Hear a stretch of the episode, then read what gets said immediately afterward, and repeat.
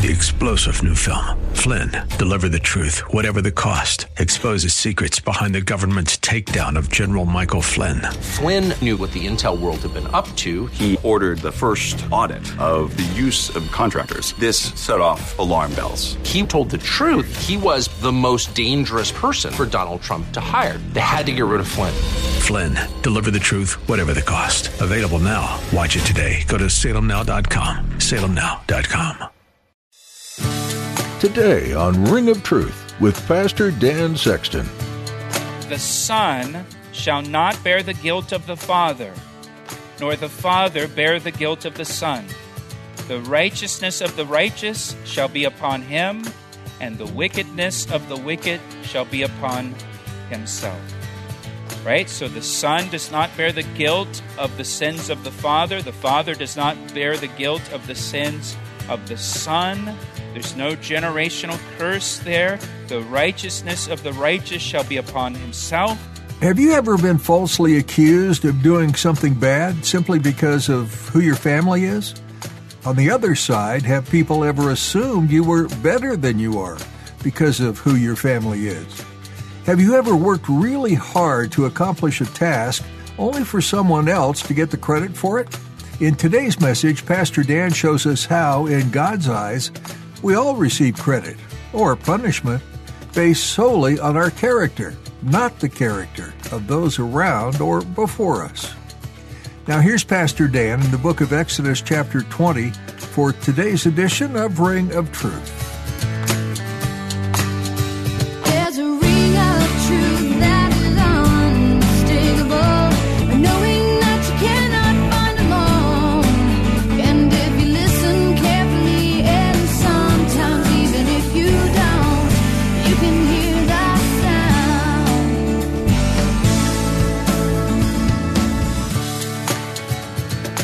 Have people changing the meaning of words in the Bible and changing definitions of words. That 20 years ago, we all agreed what the words meant. But now people have different definitions.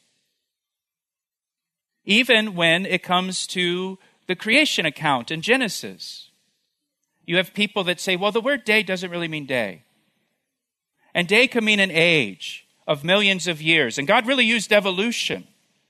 He didn't just create the heavens and the earth. What that person is doing is they're making the Bible agree with their position instead of making their position agree with the Bible. Or they say, well, the word hell doesn't really mean hell. It's not, you know, fire and judgment and wailing and gnashing of teeth. The word hell, when the Bible talks about hell, it's just figurative. Or judgment doesn't mean judgment. Or holy doesn't mean holy. I read that one today, that holy doesn't really mean holy like we think holy means. Or I heard this one recently Adam had both genders, and then God separated the female gender out of Adam. So Adam was transgender. There's churches teaching that. There's churches teaching that. Or that the word homosexual doesn't mean homosexual, it means prostitute. And it's not talking about, you know, homosexuals in a committed relationship. And so on and so on and so on. They're changing the meaning of words. People make a God that agrees with them and agrees with their position and affirms them and affirms their opinion. And again, this is very prominent today. It's very prominent among uh, progressive Christians, and I say that in air quotes. The word really is heretic, is what the real word is. You know, Paul warns us in Romans chapter 1 about those who exchange the truth of God for the lie. That's the second commandment. They're exchanging the truth of God for the lie. You have churches today, you have pastors today that intentionally do not speak about anything offensive to the congregation. And they want people always leaving with a smile on their face. And so they avoid talking about things like the cross. Some churches, you never hear about the cross, or you never hear about sin or judgment or hell or repentance, and they intentionally avoid those topics that might offend people. but by doing so, they don't give a complete and accurate picture of God, the God that is revealed in the Bible. They're not preaching the God of the Bible, they're preaching the God of their own imagination. You have other churches and pastors that preach health and wealth and the prosperity gospel that God wants you to be healthy and God wants you to be wealthy and you know positive confession. You just got to name it and claim it and blab it and grab it. Say it, don't spray it, right? Kind of thing. The prosperity gospel is not an accurate depiction of the God of the Bible. That is creating a God to your own liking a God that is created in your own image, a God who wants you to be wealthy and healthy and successful materially. There are plenty of godly people who love Jesus who are not healthy and not wealthy. We have godly people in this church who have cancer, who love Jesus. It's a false gospel that breaks the second commandment. It's a God of your own making. You know, Paul warns us that in the last days, people will be lovers of pleasure rather than lovers of God, and they will have a form of godliness. And that's what you see. It's a form of godliness. But really, they love pleasure more than they love God. And I could go on and on and on with other examples of ways people break the second commandment. But this is what really the second commandment is about. Remember, we talked about previously that there is, there's like the external meaning of the Ten Commandments, then there's the internal meaning of the Ten Commandments. How Jesus said, you know, if you look at a woman with lust in your heart, you've committed adultery right? Or if you have anger towards your brother without cause, you've committed murder. And so there's this deeper meaning of the Ten Commandments, and this is the deeper meaning of the second commandment. Look at verse 5 again. The reason for the second commandment is because God is a jealous God. Do you see that in verse 5? The Lord your God is a jealous God. Now, the word jealous has a negative connotation in our culture today. Someone who is jealous is viewed as having you know, an unhealthy attitude toward someone. But there is righteous jealousy. Just like there's righteous anger, there's a right time to be angry. There's righteous jealousy as well. And God is a jealous God. God is, listen, He's not jealous of us, He's jealous for us. Just like a parent is jealous for their children or a husband and a father will protect his family from danger and from a threat because that husband and that father is jealous for his family.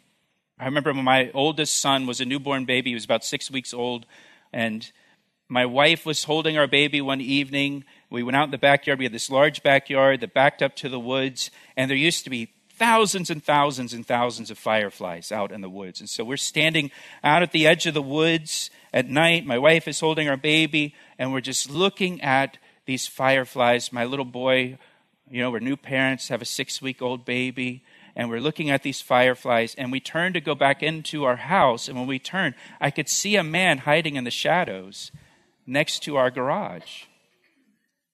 And in the moment, I didn't think, what would Jesus do? I thought, what would Jason Bourne do? There is this righteous jealousy that a father has to protect his wife and children. God is jealous for us. He wants to protect us. He wants to protect us from spiritual danger. And God knows worshiping Him in the wrong way is dangerous. It can bring us harm it can give us a false concept of God and who He is.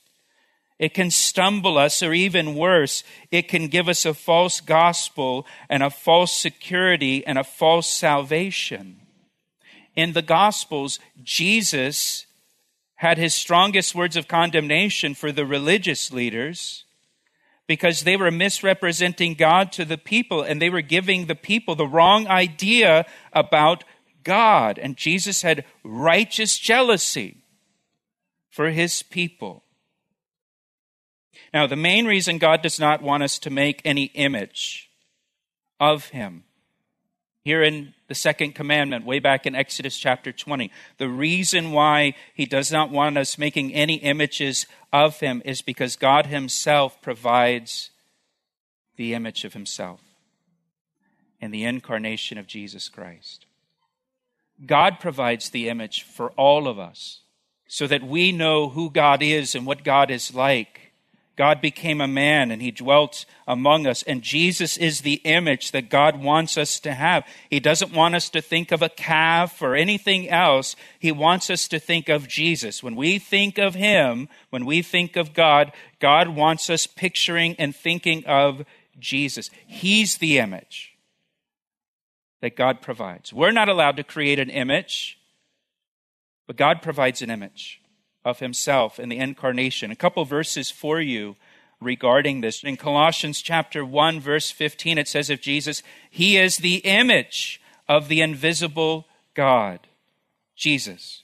Jesus is the image of the invisible God. And Hebrews chapter 1 verse 1, God who at various times and in various ways spoke and times past to the fathers by the prophets, has in these last days spoken to us by his Son, whom he has appointed heir of all things, through whom also he made the worlds, who, the Son, being the brightness of his glory and the express image of his person. There in Hebrews, when it says that Jesus is the express image of God, it means the exact representation, like an exact copy. Now, Jesus is God. I'm not saying he's not God. I'm just saying he is an exact representation to us of who God is. The Word made flesh, Jesus Christ. That's why Jesus could say, If you've seen me, you've seen the Father. Jesus came to be the image for us. So that when we're trying to picture God and know who God is and understand what God is like, we don't think of a calf or an elephant or anything else.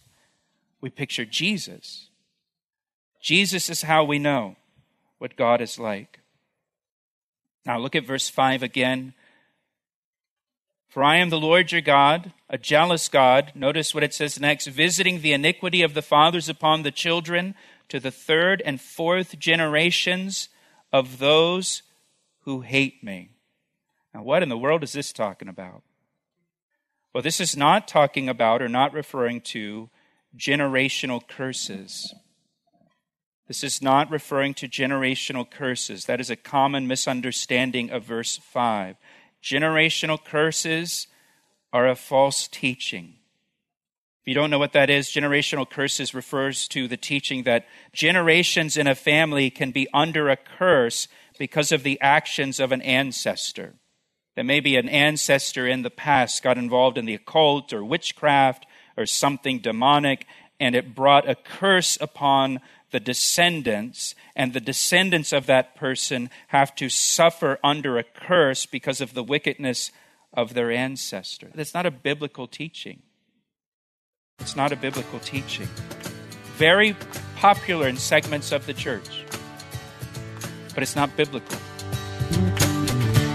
You're listening to Ring of Truth with Pastor Dan Sexton of Calvary Chapel, Ellicott City, Maryland. We'll return to the second half of today's message in a moment.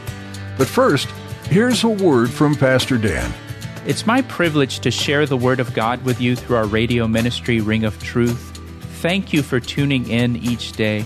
Hey, I would love to hear from you. Will you take a moment to email me to tell me how these daily studies have ministered to you? I want to hear your story. You can email me through our website at calvaryec.com. That's calvaryec.com. Thanks, Pastor Dan. Now let's join him again for the conclusion of today's edition of Ring of Truth. A couple verses for you Ezekiel chapter 18. Ezekiel 18:20. Listen to what it says. The soul who sins shall die. The son shall not bear the guilt of the father, nor the father bear the guilt of the son. The righteousness of the righteous shall be upon him, and the wickedness of the wicked shall be upon himself. Right? So the son does not bear the guilt of the sins of the father. The father does not bear the guilt of the sins of the son. There's no generational curse there. The righteousness of the righteous shall be upon himself, and the wickedness of the wicked shall be upon himself. Another verse for you, Deuteronomy 24 16.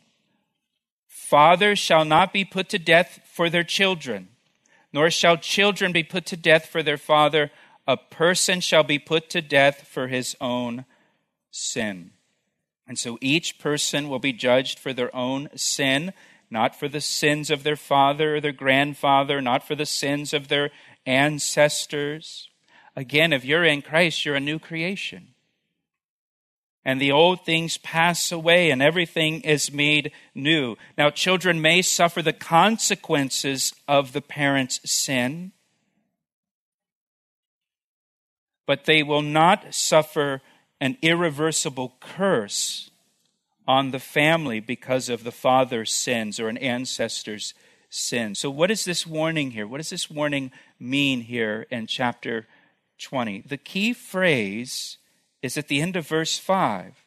The key phrase to understanding this is the phrase, those who hate me. If the father hates God, he will be punished for his sin if he raises children that also hate God, the children will be punished for their sin, just like their father.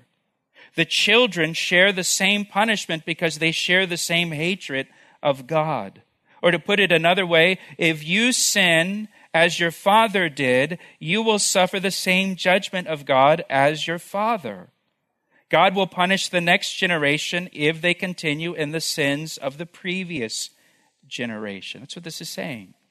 This is also, or this also means that no one can excuse their bad behavior by blaming their upbringing or blaming the culture or their personal history or their family background. You can't blame your parents or your upbringing for your behavior.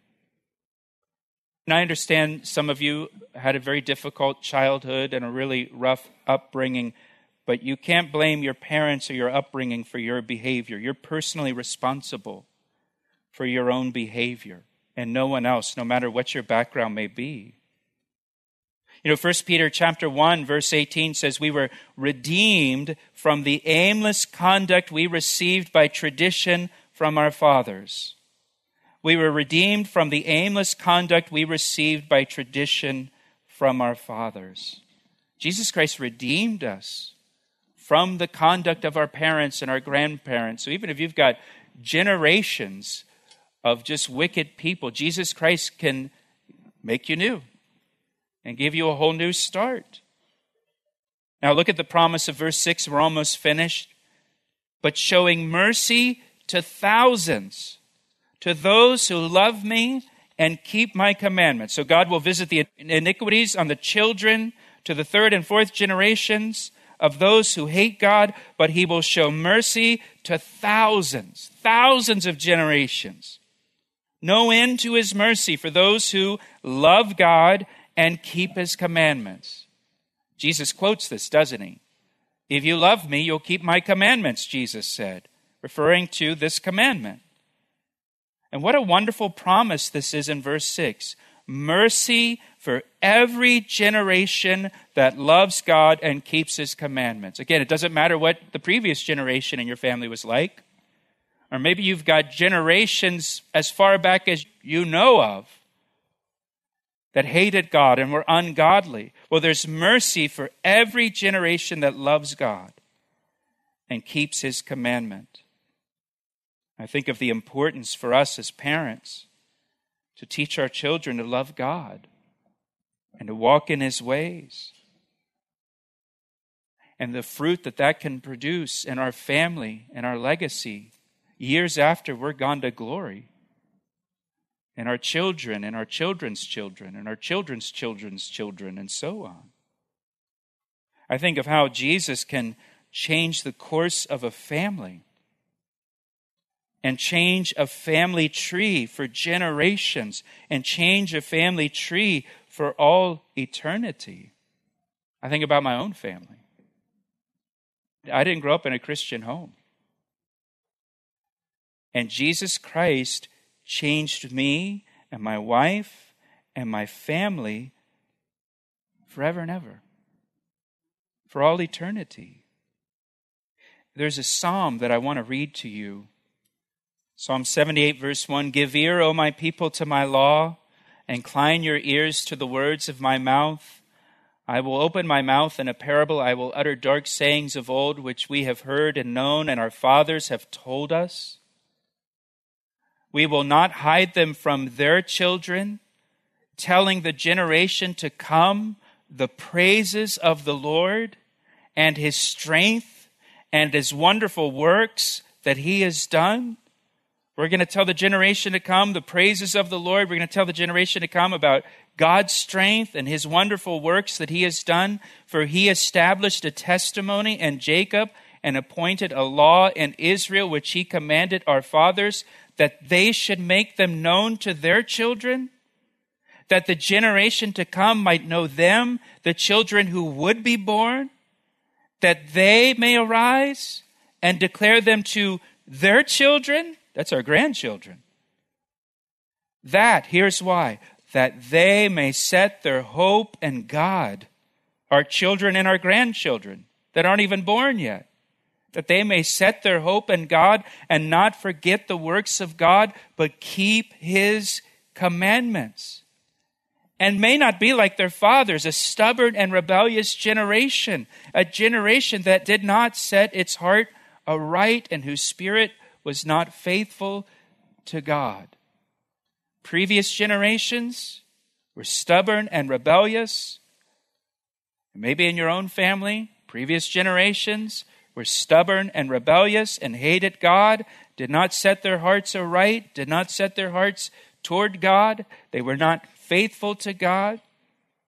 But here he says, we're going to teach these things to the generation to come, so that that generation to come might know the Lord.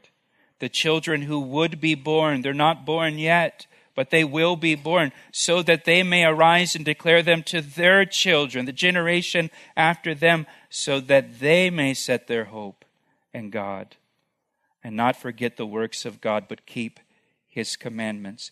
We have the privilege of leaving a legacy with our children and setting a course for our families, a legacy. And we can set a legacy of iniquity, or we can leave a legacy of love for God, and a legacy that is characterized by God's mercy upon us and upon our children and our children's children, upon our families for a thousand generations. And Lord, we thank you for that. Lord, we want to worship you in the right way, and we want to honor you in the right way according to what you have revealed to us about yourself in your word in the Holy Scriptures, Lord. Lord, we don't want to make you something that you're not. We don't want to add anything to what you've revealed to us in your word. We don't want to take away from what you've revealed to us in your word. We don't want to create you in our own image, Lord. We want to be conformed to your image. And so, Lord, help us. Search our heart, Lord. Help us to filter through the things that just really don't line up with your word. Lord, I pray that we would bring those things into alignment with your word, that we would worship you aright. And we pray these things in Jesus' name. Amen. He asked me how I know, and I say it rings truer than the finest crystal. Thank you for listening to Ring of Truth today. My days are filled with so much activity from sun up to sundown, it's no wonder I feel used up and exhausted by the end of it. Have you been there? Pastor Dan Sexton in this radio ministry aims to change that by bringing you the refreshing Word of God. It's a strong, sturdy foundation to build your day on. Friends, you may be busier than you like, but there is also rest and peace to be found in Scripture. The question is will you take a moment to utilize the many avenues we have on our website, calvaryec.com, to soak in the truth of His Word? We promise your life will be better for it because we serve a faithful God who hasn't left you. Would you like to hear more messages like this one? Visit calvaryec.com and click on the Media tab to get started with all the latest verse by verse teachings from Pastor Dan. Ring of Truth is a ministry coming to you from Calvary Chapel, Ellicott City, in Columbia, Maryland. You're in the area, won't you look us up? Our doors are open to everyone, including you. We'd appreciate the opportunity to encourage you on your faith journey. We're a community committed to sharing Jesus wherever life takes us. If you don't know our exact location and are unsure of our Sunday service times, you'll find all that information at calvaryec.com. Once again, that's calvaryec.com. Well, that wraps it up for today. Thanks for listening. Come back for more faith building here on Ring of Truth. I see the signs and I recognize